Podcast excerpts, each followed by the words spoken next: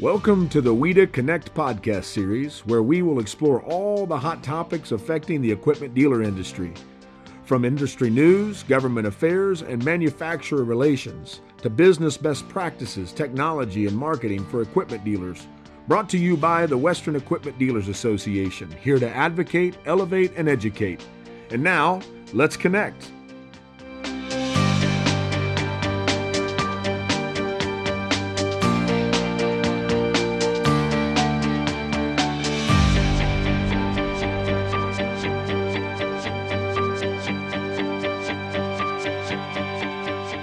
Hi, this is Mike Kramer, Western Equipment Dealers Association.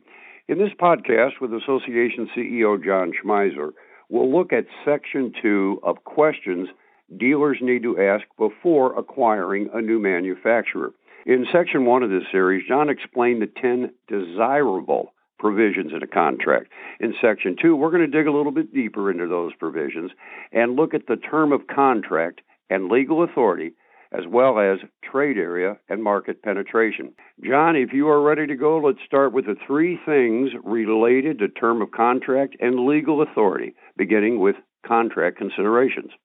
Well, thanks for having me again, Mike. Uh, I really appreciate this podcast series because I believe we're getting a lot of critical information out to our dealer members through this channel on the most important document that a dealer will sign, and that is their contract with the manufacturer. And you know what we've seen uh, as a manufacturer comes into the marketplace as a new manufacturer, a lot of times they come in with just an oral contract, or they are coming to dealers to take their equipment on a consignment basis.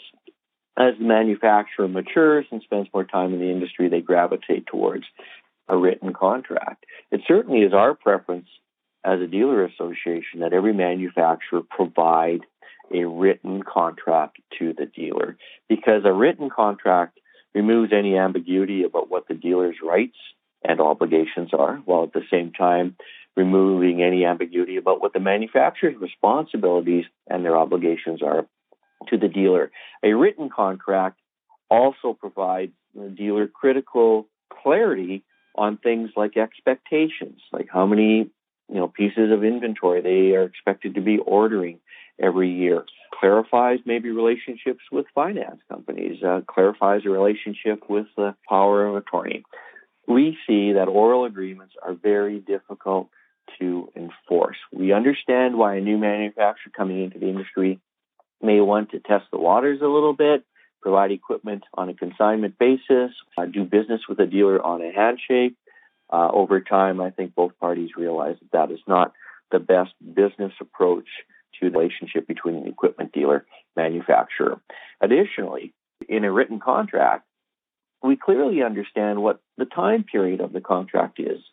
Some manufacturers, you know, will set a time period of this contract is in place in 10 years, and maybe eight and a half, nine years from now, we'll start discussions on revising that contract, that contract, or amendments to that contract. Some manufacturers have a one year term on the contract that's automatically renewed year after year after year.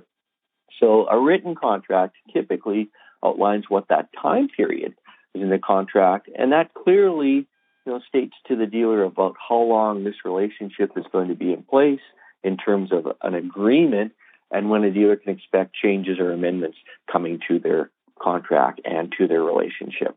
And a written contract typically, you know, enforces a question of is it ongoing? Is it renewed periodically? It just clarifies the relationship a little bit better so the dealer understands, you know, where they are in terms of this relationship and when this contract may be changing. And at that time is, you know, when they can reach out to the services of the association to make sure that they're engaged in that contract renewal or those contract amendments when it's being renewed. Okay. Uh, before we continue, I just want to remind listeners that there will be a couple of numbers we'll give at the end of this podcast. So if they have a pencil and piece of paper handy, they'll be able to take those numbers down. So we'll have those toward the end of this. John, item number two in this category is modifications to contract. Yeah, the key thing that our dealers want to know is who's responsible from the manufacturer's point of view of leading the discussions on a contract renewal or contract changes typically what we've seen is the amendments to the contract are discussed by the legal team at the manufacturer level at the highest level within the manufacturer. However, it is the territory manager that is then charged with the task of going out to visit the dealers and to get their signature on the new amended contract. So, Mike, we, we have to make it very clear.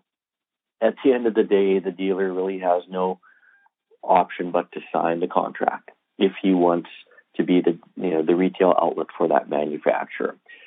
But what we have seen is a lot of the territory managers do not have you know the depth or the insight of what went into the amendments you know that that were discussed that that created this new contract in the first place. So our dealers are asking questions, you know, of their territory rep. Okay, you're asking me to sign this this new contract, this amended contract well, what are the critical things that are in this contract affecting what my obligations are? And we see a little bit of a gap there. The territory managers in a perfect world would be more empowered to completely explain what those provisions are and what those changes are. And that's one disconnect that I think we can, as a dealers association, can try and fix as well too. We are having conversations with the manufacturers. We've developed the trust where we can, you know, receive the contract before it's delivered out to the dealers. We certainly believe that the senior level, the manufacturers, are completely aware of the changes that are being asked of dealers. However, there's a disconnect when it's actually being handed out to the dealers, and, and we as a dealers association, we can improve that communication process. Good. We're listening. Uh, we're talking with John Schmeiser, CEO of the Western Equipment Dealers Association. And John, the third item under term of contract and legal authority is power of attorney. Yeah, this one is very common in a lot of the manufacturer contracts that we do see that that manufacturers are presenting to dealers, but also is a significant provision. If a manufacturer puts in the contract or a separate document that they have a power of attorney, it opens up a whole new area of risk and concern that a dealer really needs to be aware of. And we've seen this over the past couple of years when manufacturers have demanded that dealers take more inventory or dealers maybe are not all that enthusiastic about taking more inventory because they feel that they have a sufficient supply. So in some contracts, through a power of attorney provision, the manufacturers have dictated to a dealer what that inventory level should be and will automatically ship equipment out to dealers and through their power of attorney provision automatically transfer the responsibility to a third party finance company or captive finance company.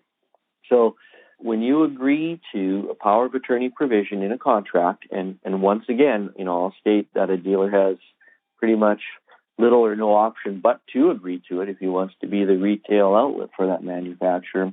You are giving the manufacturer a lot of control over the decision making powers that independent businessmen should have. So we understand why manufacturers put that provision in there. It is to protect their interests.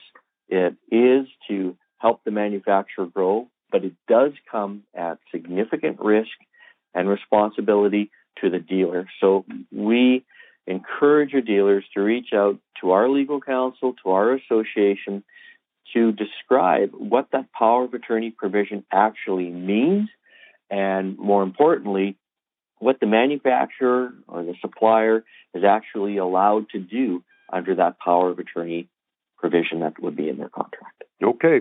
Under trade area and market penetration, there are two items to review, beginning with the all important trade area.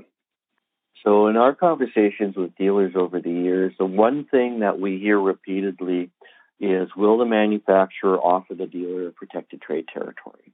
We've seen this, you know, so many times where sometimes the most aggressive competition that a dealer has is inline competition to a neighboring dealer. Sometimes we believe that manufacturers encourage inline competition. So when a contract is put in front of a dealer, we advise our dealers and in our conversations with the manufacturers, we look at is that trade area of a dealer clearly defined, and how are these trade areas are they determined? Uh, split counties, split municipalities provide whole Pandora's box of issues when it comes to market share reporting. And a dealer wants to know, you know, where the line is, how he's going to be measured in his area of responsibility, and how his trade area is determined is a very important conversation and discussion. Dealers want to be the only dealer in a trade area for a particular manufacturer. The trade area should be part of the contract or at the very least an addendum to a contract so there's no ambiguity. Dealers should be asking the questions how many other dealers are there in this existing trade area? They should know who they are. But before a dealer takes on a new contract line, he should clearly understand what other inline competition is there, and he should have access to the manufacturer's research that dictates the market can support another dealer in that area. Well, the, the dealer should also be informed by the manufacturer or some process being put in place is when the manufacturers go out and have a conversation with another potential dealer in their retail area. We've seen that happen where it's come to a dealer's surprise that all of a sudden the manufacturer is setting up another dealer in their trade area. And, you know, that original dealer is going, why wasn't I given the opportunity uh, to expand my business, to grow my area, or, you know, prevent the ability of another dealer competing with me. Those are conversations that a dealer should be having with the manufacturer. And we want to make sure that in the contract, there's as much flexibility as possible for the dealer to not only manage the trade area, but to also grow their business in the trade area. Okay, in the brief moments we have left, there's a lot to consider in this, but market penetration uh, is something else dealers need to consider here.